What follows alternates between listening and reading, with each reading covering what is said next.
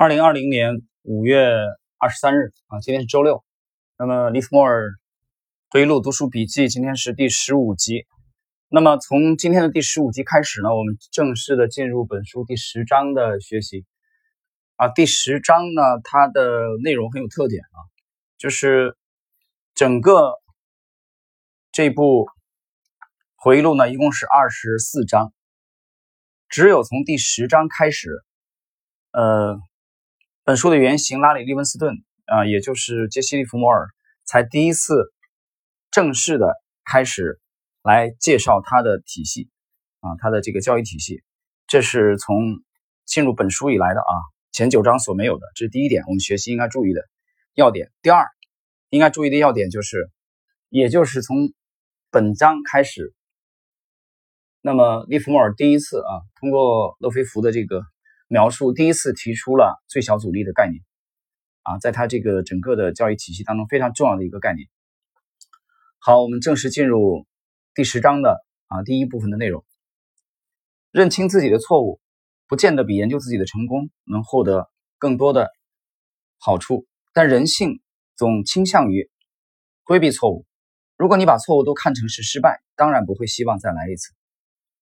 并且，所有在股市里所犯下的错误都会伤害到你的两个痛处：你的钱包和自尊心。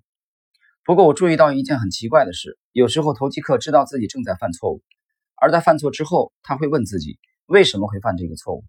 然而，在遭受惩罚的痛处过去之后，或许经过一段较长的时间冷静思考，他就会明白自己的错误是在何时。是如何犯下的？也许他应该知道在交易中有哪哪些地方特别容易犯错，但他还是不会知道为什么自己会犯下这个错误。结果最后，他只会责备自己，然后就将这件事啊忘得一干二净。当然，如果一个人既聪明又幸运的话，就不会犯两次同样的错误。然而，错误有成千上万种。所以他还是会不断的犯下错误。由于错误的种类实在太多，以至于每当你在股市的傻瓜游戏里，以为自己正在轻松赚钱的时候，总会有某个错误已经在你的身边，等着你再次犯错。呃，我举个例子啊，我们这个读到这里的时候，举个例子，在上一个交易周啊，我们做出了一个近期相对啊重大的这个。呃，决定。这个决定呢，我已经及时的通过啊知识星球半木红的专栏啊，这个公布在昨天晚下半天更新的这个随笔当中了。啊，这个内容啊和我们的思路呢，在喜马我想应该会延迟一些吧。啊，喜马不可能跟这个星球完全同步的。啊，我想 喜马这边可能会延迟一周，嗯啊到十个交易日左右。啊，七到十个交易日左右，我们在。啊，在喜马这边在在更新相关内容啊，那么要嗯很重要，那么想及时了解的，大家可以及时关注知识星球啊，在这里边就是我们通过这个及时的共享啊，模型对当前盘面的最新的看法啊，我们形成了这个呃策略，或许是偏保守了一些啊，具体内容大家去参看星球。好了，我们继续，为了告诉你我亏掉第一个。百万美元所犯下的错误，那就得从一九零七年十月的大崩盘，让我第一次成为百万富翁说起。我这里解释一下啊，这个其实不只是百万富翁，实际上一九零七年啊，在十月，对利弗莫尔的一生来说啊，是一个巨大的转折点，是他人生的第一个巅峰。在一九零七年，利弗莫尔通过自己做空。在短短的六个星期左右，它的利润啊盈利超过了三百万美元，而这个时候零七年是美美股的大恐慌啊大跌，所以这个崩盘啊，这个做空让利弗莫尔登上了人生的第一个巅峰，而当年他才不过仅仅二十八岁而已。当年的三百万美元，大家想一想，那是什么概念啊？一九零七年的三百万美元。好了，我们继续。就操作来说，一百万美元只不过意味着账面上有更多的呃资金来交易，金钱并不会带给交易员更多的安全感，因为无论穷人或富人都会犯错误，而犯错绝对是一种不舒服的感觉。当百万富翁做对的时候，金钱只不过是他众多奴仆当中的一个罢了。赔钱并不会对我造成太大的困扰，接受亏损事实之后，亏钱这件事就不会再困扰我。呃，索罗斯也曾经讲过啊，他从来不会为止损啊，从来不会为止损而痛苦、而困扰、焦虑。他把这看作是做这个生意的成本啊，投机或投资的成本。对索罗斯这样的人不止损是不可能的啊。有些有些人跟我讲，左侧交易者这个原价值主义价值投资者，他们觉得止损很滑稽啊，怎么会有止损这个概念？啊，就像一个上海人很难理解这个。这个山东人啊，山东的某些地区吃饭如果不吃大蒜啊和大葱啊，这个饭都难以下咽一样啊。那个山东这个金乡县去种大蒜，山东的农民也也难以理解上海的一些小开啊，或者老克勒，他们为什么不喝咖啡啊？这个日子就很难过得下去啊，不听爵士乐，所以这是明显的三观不同。那就像当年的这个郭德纲和这个周立波的大蒜啊与咖啡的这种啊对掐。好，接受亏损事实之后，亏钱这件事就不会再困扰我。通常一觉醒来之后我就忘了，但是犯错并不会立即认赔，会严重的伤害你的钱包和灵魂。你还记得啊，迪克逊？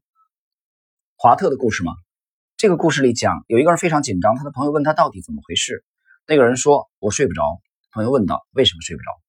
我手上有很多的棉花持仓，睡觉的时候总是会想到它，导致失眠，弄得我精疲力竭。我该怎么办？朋友回答：“卖掉一部分，把你的持仓卖到你自己可以睡得安稳为止。”这里边涉及到一个人物啊，就是迪克·华特。我们要解释一下，迪克·华特，他是在一八七零年前后加入了这个美国的纽约棉花交易所，啊，也是当时一个非常著名的投机家，而且非常重要的是，迪克·华特出版了一部小册子很有名，就是《投机艺术啊与生活智慧》。这个小册子当中，迪克·华特啊提出了有创业性的提出了一些操作的这个妙语。那么，经过我们去翻查史料，发现，呃，拉里·利文斯顿啊，就是这个实际上勒菲弗啊，很多次直接引用迪克·华特的操作妙语啊，所以我们这里解释，就是有一些操作的这些啊妙语真言，并不是杰西·利弗莫尔的完全的独创，所以这个我们还是要啊尊重事实。继续，一个很快能适应环境的人。经常很容易丧失他的洞察力，他对于差异不会有很大的感觉。我的意思是说，如果有个人成为了百万富翁，他很可能无法清楚的记得他当初还不是百万富翁的时候的感觉是什么。他只会记得很多以前不能做的事，现在都可以做了。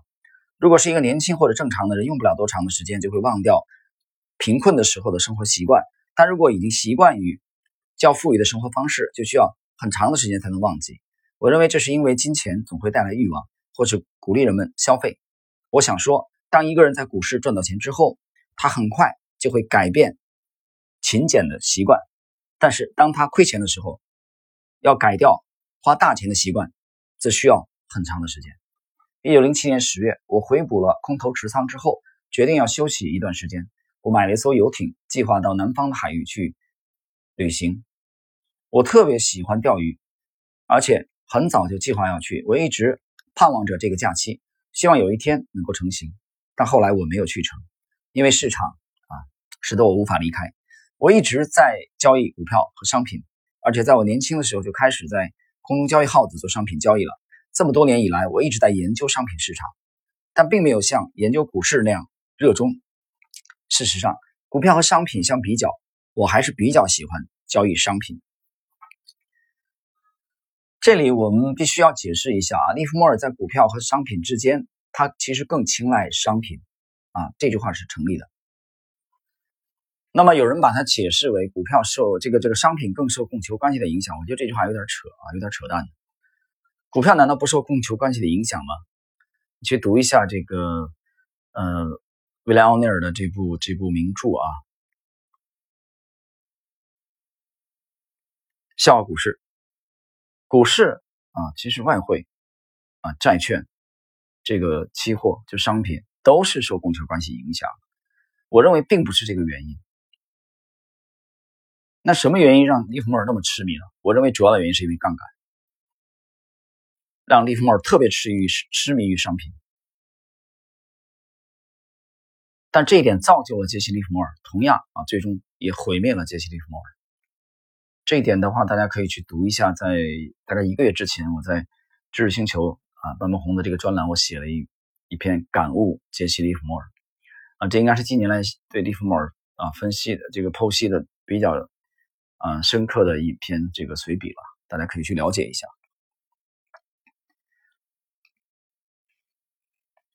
事实上，啊，原因是两者有根本上的区别。商品更符合这个供需的法则，因而操作与故于股票相比较，操作商品带有较多的商业活动的性质。啊，我这句话我持保留意见啊，我不这样认为。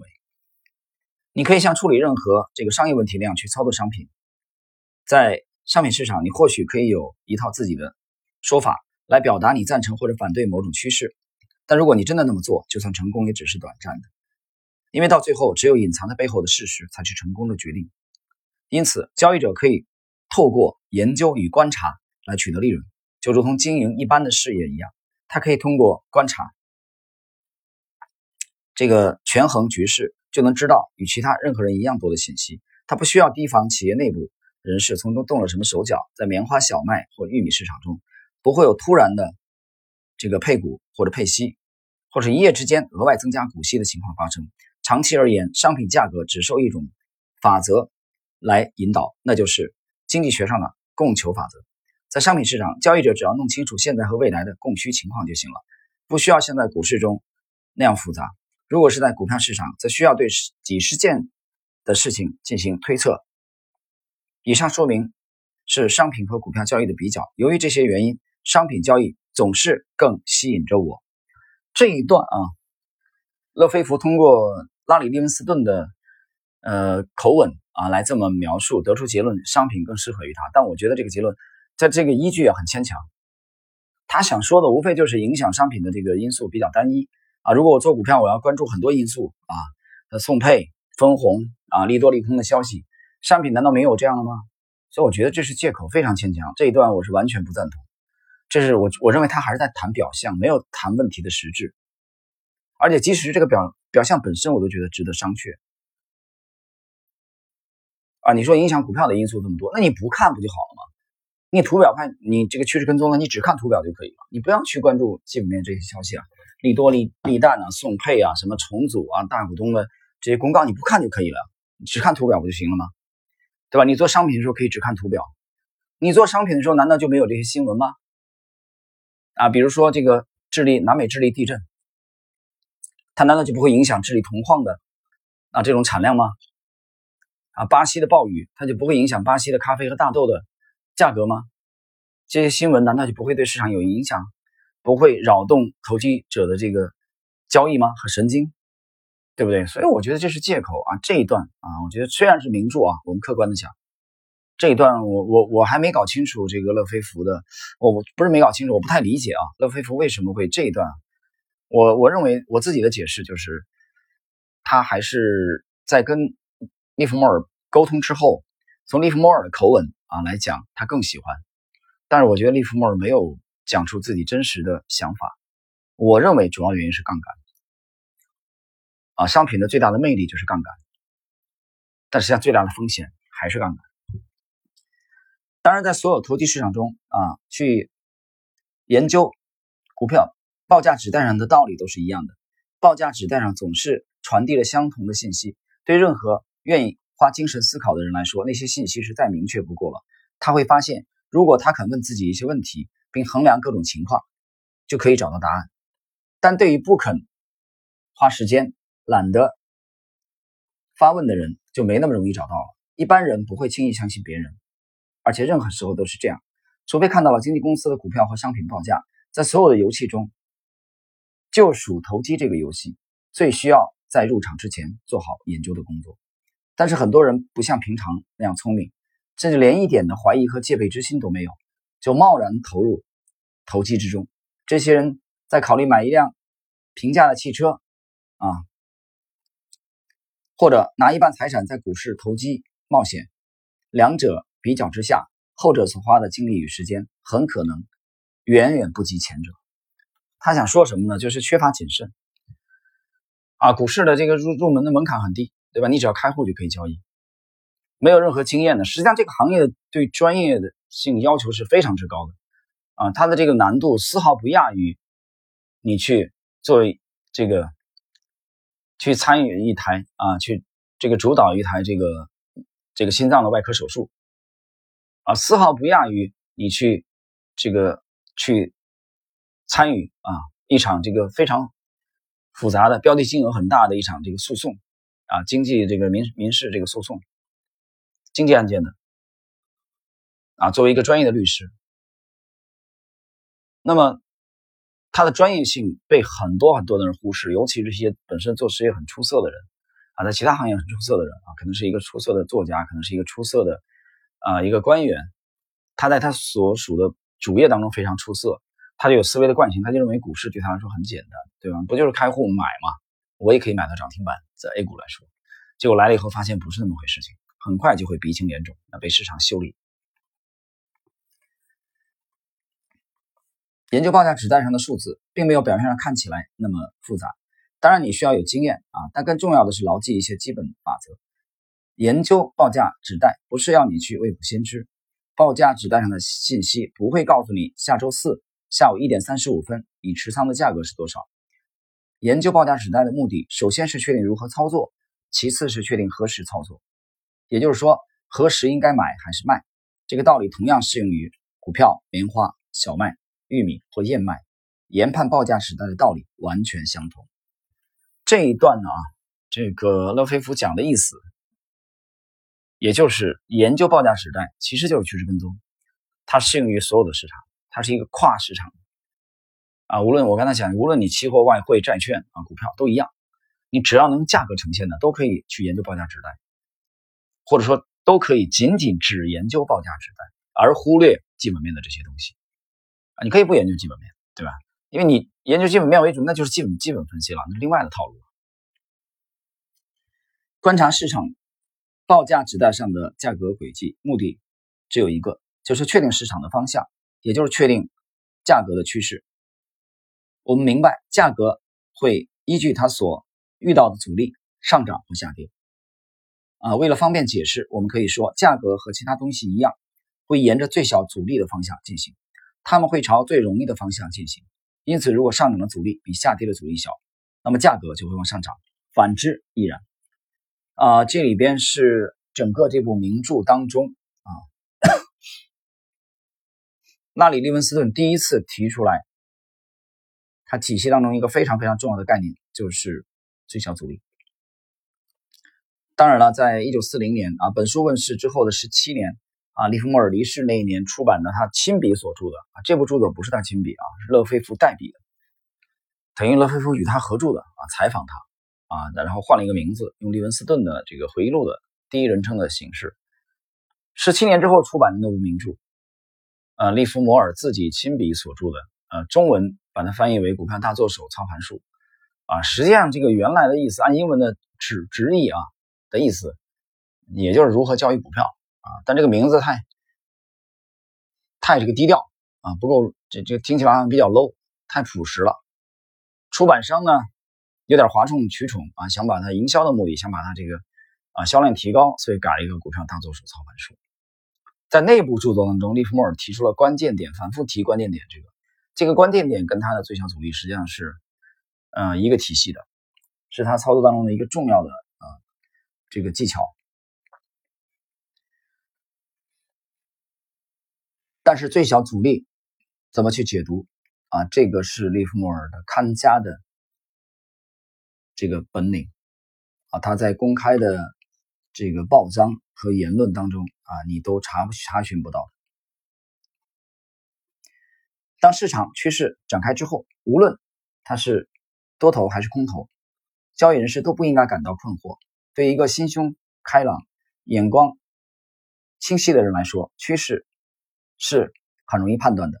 投机客如果非要拿自己看到的事实硬套在自己的理论上，这是不明智的。明白这个道理的人应该知道当时是多头还是空头市场，而且如果他知道市场的多空，他就应该懂得。应该买进还是卖出？故每当市场趋势一启动，他就应该知道要买进还是要卖出。你看这一段啊，这一段就了解市场的大势，到底是多还是空？多的话你就应该做多，空的话你应该做空。说起来是不是很简单？实际操作中并不那么简单啊。比如说我们在这周啊，之前这周我们做出的这个决定来说，并不是那么简单，或者说在这种盘面之下。啊，也不是说都可以这么干脆的，就你还是会面临一些诱惑啊，一些机会。但是你整体来衡量，我觉得整体来衡量啊，整体的这个这个思维是利弗莫尔区别于其他这个做手的一个很重要的鲜明的特点啊。由于他的经历，他从早年就具备了实际上某种程度的宏观对冲的啊这种背景，当然是无意识的啊，跟他很早加入这个行业。很早接触这个跨市场，呃的品种啊，燕麦啊、小小麦啊，就就商品啊、股票啊，啊等等等等，这个是有关系的。举例来说，假设市场像平常那样，在十点的范围内上下波动啊，最高到一百三十，最低到一百二，当价格来到低点一百二附近时，像是在底部区域，市场看起来比较疲软。而当它上升八个点或十个点之后，看起来又非常强劲，好像是要涨了。一个人不应该看到某种征兆就被吸引去做交易，他应该等到报价指态告诉他时机已经成熟了再入场。事实上，数百万美元的资金之所以会亏掉，往往是因为人们会在股票看起来很便宜的时候买进，在它看起来很贵的时候卖出。投机者跟投资人不一样，他们的目的并不是追求稳定的报酬，而是从价格的涨跌中获利。因此，投机者必须依据。最小阻力线的方向来交易，他应该等待的是最小阻力线自行找出自己的方向，因为这个信号才是投机者入场交易的时机。这一段讲的非常清楚的就是择时啊，利弗莫尔整个体系对择时非常讲究。他在十七年出版，十七年之后出版的一九四零年出版的这个大作手操盘术当中啊，讲到了时间的重要性，而且在那个小册子当中几次提到时间。大家有兴趣可以去在。整个这张专辑当中找啊，我解读的股票大作手操盘术的精华语录的解读啊，你可以听去听一下。就这里他强调择时的重要性啊，择时也是这个趋势投资的一个非常鲜明的标签、个性化的标签，与价值投资相区别的。价值投资呢是把择股看得比择时更重要。但看这个报价时代上的资资讯，只能看出价格在一百三十的卖盘啊比买盘强劲，它有可能开始会回落。但那些对行情分析一知半解的人，可能在这个时候就认为价格将直接涨到一百五，于是他们便入场买进。但当价格回档的时候，他们要不坚持不卖，或是这个止损认赔，甚至反手做空，然后就开始谈论啊看坏后市的言论。等价格到了一百二的时候，有了较强的支撑，此时买盘变得比卖盘强劲。当价格上涨之后，空头又要认赔了。投资大众经常在价格上下震荡盘整中两面啊打耳光，但他们总是不能吸取教训，实在令人感到惊讶。这一段讲的什么意思呢？这一段讲的就是在一个横盘震荡的这个区间，没有明显趋势的时候。啊，这个投机客他不断的在交易啊，一会儿多一会儿空，这时候总是被市场不断的打耳光啊。这个时候两个问题啊，一个是这个交易比较高频，第二它没什么利润。它为什么没什么利润呢？因为它没什么空间。它为什么没什么空间呢？因为它没有明朗的趋势，它整个就是一个盘整。你在这个阶段高频的交易，对吧？你的你的交易的成本会高，你的佣金啊，在国内来说，比如说股票 A 股，那你还有这个印花税。同同时呢，你这种高频的交易的话，你。它没有，由于没有多大的幅度嘛，你本身也没多大油水，啊，没有没什么利润，再加上交易成本啊，所以这样的话，这个你的账户在这个阶段呢，那这个市值肯定是比较难看的啊，收益率肯定是很惨，不用讲。好，我们进入今天的最后的一段内容。最后啊，终于发生了某些事情，使得上涨或下跌的力度增强了，最大压力点也开始向上或向下转移。也就是说，价格在一百三的时候，买盘首次比卖盘强劲；或在一百二的时候，卖盘首次比买盘强劲。这个时候，价格将突破原有的压力点或原来价格移动的极限，突破波动区间继续前进。价格在一百二的时候，通常会有许多人放空，因为它看起来很疲弱；而在一百三的时候做多，因为它看起来非常强劲。但当市场反其道而行时，他们将被迫止损。这些人的动作恰恰使得最小阻力线变得更加清晰。因此，聪明的交易者会耐心等到最小阻力线出现，然后再据此基本形态来操作。同一时间在做交易但却做错了的人。这个时候也会修正自己的操作，而这个操作将迫使那些做错了的交易人迈向回归到认同最小阻力线。这些修正的动作也将迫使价格回归，依据依据最小阻力线推进。啊，这里边呢，啊，今天其实在整个这部名著当中，利弗莫尔第一次啊提出了最小阻力的概念，啊，提出了最小阻力线的概念，而且通过这个案例啊。在一百三到一百二的这个这个震荡区间啊，这个案例的这个操作啊，来讲出来了，他这个对最小阻力的这个这个理解。好了，朋友们，今天的这点时间，我们是给大家啊，我们一起学习的《利摩尔回忆录读书笔记》的第十五集的内容，对应的是本书第十章的第一部分内容啊。我们在下一集继续。